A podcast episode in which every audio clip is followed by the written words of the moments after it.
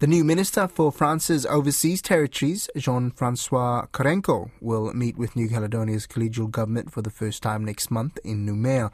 The president of the New Caledonian Congress, Roch Wamytan, says the visit with the minister will take place on the 12th of September.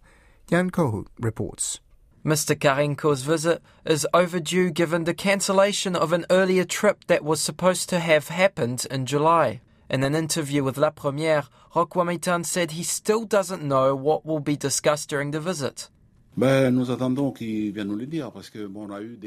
For now, we are awaiting an answer. We talked over the phone, but without any additional information. Mr. Carenco will come September 12. However, I, who is a key signatory and president of the Congress, will have no official information on the reason of his visit to New Caledonia.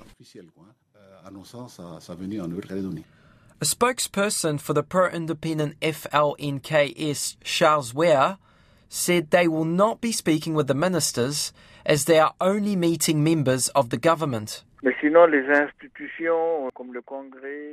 there are contacts with institutions, yes, such as the Congress or the government, but none between the FLNKS and the French government on the institutional questions. Now is the time to wait and hear what the French government is about to propose on the future of the New Caledonian question. Pro independence Kanaks have not engaged with France since they boycotted the third and final independence referendum under the Noumea Accord, resulting in an overwhelming majority voting in favour to remain with France. They were unhappy with France for ignoring their pleas to postpone polling because of the effects of the pandemic. According to Ware, pro independence groups will hold a congress after Carenco's visit, followed by another one in January to work out what strategy to propose to France in a bilateral talk. It is a Congress that will work out the institutional question concerning the future of New Caledonia and questions on how the FLNKS fits into all of that. It is a general meeting about everything.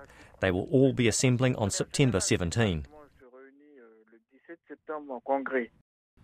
The pro independence FLNKS movement, which has Caledonian Union as a key component, refuses to recognise the result of the third and final referendum as a legitimate outcome of the decolonisation process.